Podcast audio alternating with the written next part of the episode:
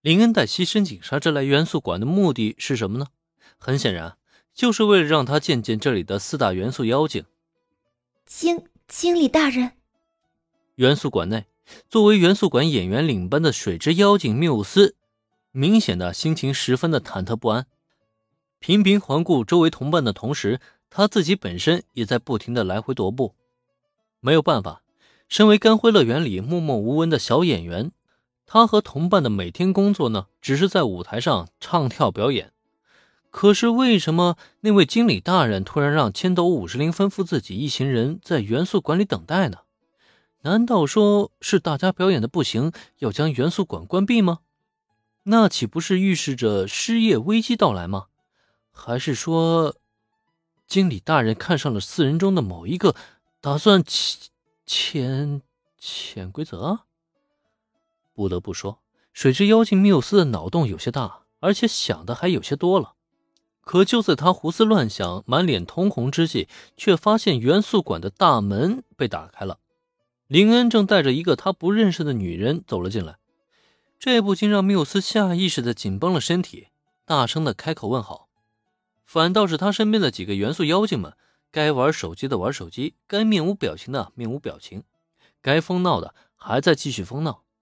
下意识看了看身后同伴们的表现，缪斯只觉得自己一张脸都快僵硬了起来。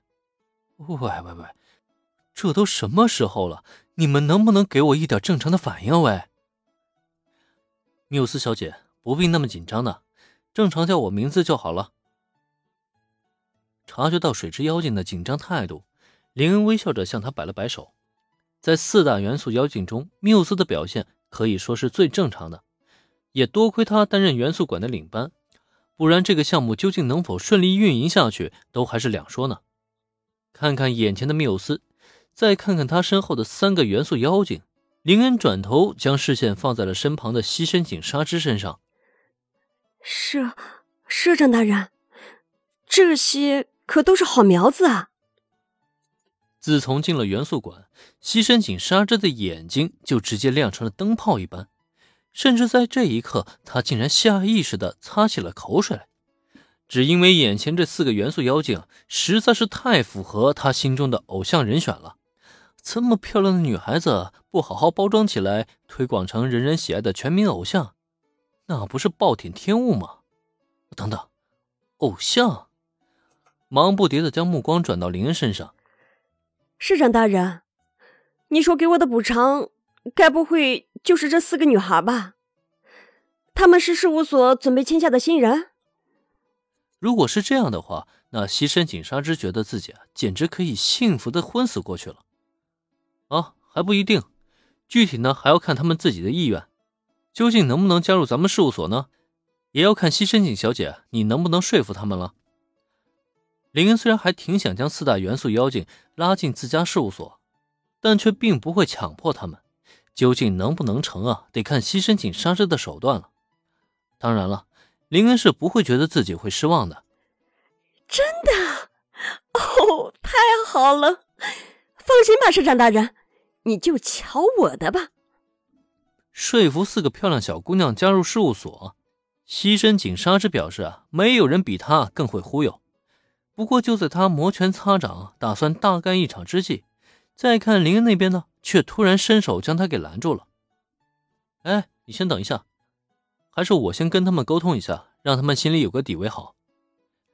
瞧着西深井纱织那磨刀霍霍的表情，林恩还真挺担心他把四个元素妖精给忽悠瘸了。更何况，他也同样看出了水之妖精缪斯眼中的深切担忧。因此，在拉开西深井纱织之后呢，他信步走到了四个元素妖精面前。